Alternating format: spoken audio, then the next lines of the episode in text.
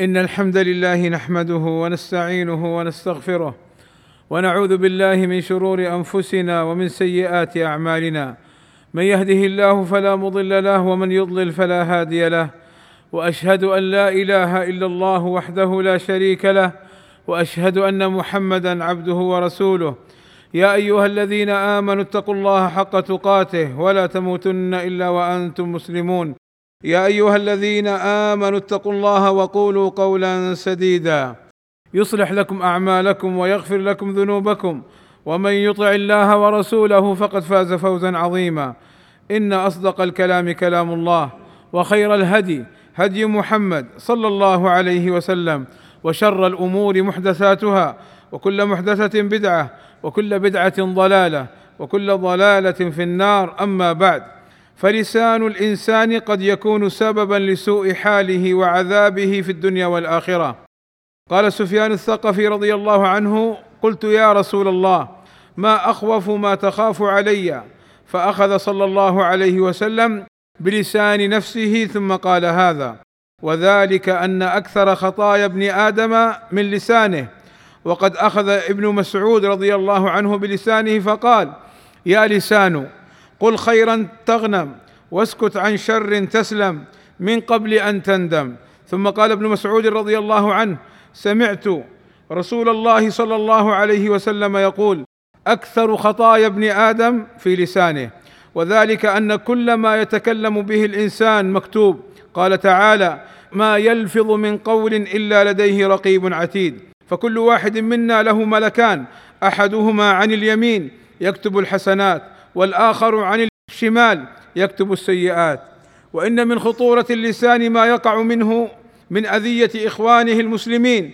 قال رسول الله صلى الله عليه وسلم المسلم من سلم المسلمون من لسانه ويده لذا حرم الإسلام الغيبة والنميمة حفاظا على المجتمع المسلم من التفكك والضياع وحفاظا على رباط الأخوة من الانقطاع.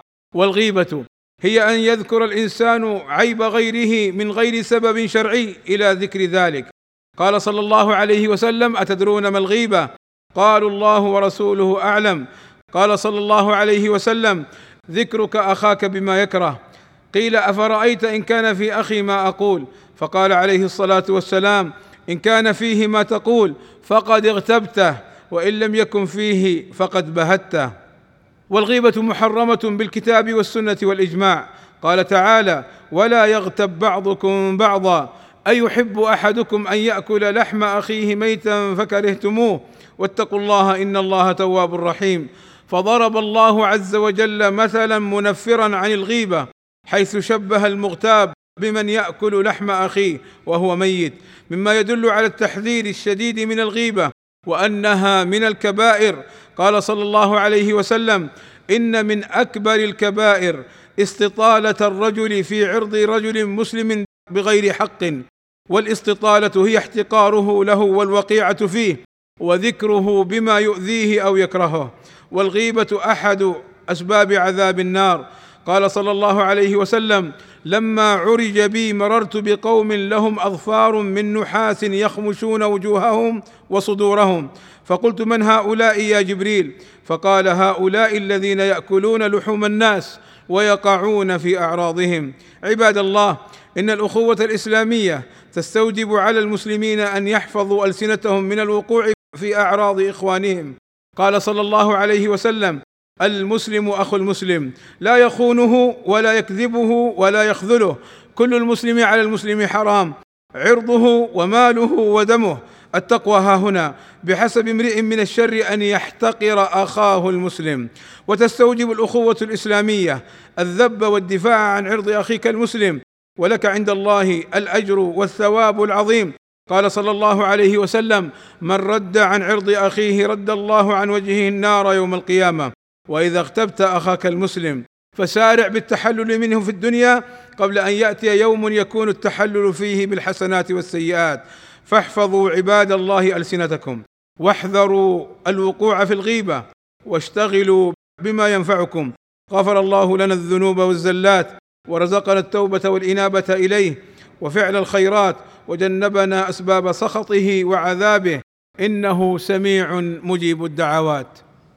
الحمد لله رب العالمين والصلاة والسلام على المبعوث رحمة للعالمين وعلى آله وصحبه أجمعين. عباد الله إن النميمة هي نقل كلام الناس بعضهم إلى بعض على جهة الإفساد. وللأسف الشديد نرى بعض الناس يقعون في النميمة فيفسدون بين المسلمين ولا يدرون أنهم وقعوا في أمر من كبائر الذنوب. فقد أخبر النبي صلى الله عليه وسلم أن النمام لا يدخل الجنة أي ابتداء. قال صلى الله عليه وسلم لا يدخل الجنة نمام والنميمة من أسباب عذاب القبر. فقد مر النبي صلى الله عليه وسلم على قبرين فقال صلى الله عليه وسلم يعذبان وما يعذبان في كبير. ثم قال بلى كان أحدهما لا يستتر من بوله وكان الآخر يمشي بالنميمة. عباد الله من حملت إليه نميمة فعليه أن لا يصدقه لأن النمام فاسق. وأن ينهاه عن ذلك وينصحه ويقبح له فعله وأن يبغضه في الله بخلاف بعض الناس يحب من ينقل له الأخبار وأن لا يظن بأخيه الغائب السوء وأن لا يحمله ما حكي له على التجسس والبحث عن ذلك وأن لا يقع في النميمة فينقل للناس ما نقله له النمام فيفسد بينهم. عباد الله إن الله وملائكته يصلون على النبي يا أيها الذين آمنوا صلوا عليه وسلموا تسليما. فاللهم صل على محمد وأزواجه وذريته كما صليت على آل إبراهيم وبارك على محمد وأزواجه وذريته كما باركت على آل إبراهيم إنك حميد مجيد. وارض اللهم عن الخلفاء الراشدين أبي بكر وعمر وعثمان وعلي وعن جميع أصحاب النبي صلى الله عليه وسلم والتابعين لهم بإحسان وعنا معهم بمنك وكرمك. اللهم آتنا في الدنيا حسنة وفي الآخرة حسنة وقنا عذاب النار. اللهم اغفر للمسلمين والمسلمات والمؤمنين والمؤمنات الأحياء منهم والأموات. اللهم فرج همومنا واكشف كروبنا ويسر أمورنا. اللهم وفق ولي أمرنا الملك سلمان بن عبد العزيز وولي عهده الأمير محمد بن سلمان لما تحبه وترضاه وأصلح بهما البلاد والعباد واحفظهما من كل سوء. اللهم أيدهما بتأييدك ووفقهما بتوفيقك وأعز بهما الإسلام والمسلمين والصلاة والسلام على المبعوث رحمة للعالمين وعلى آله وصحبه أجمعين والحمد لله رب العالمين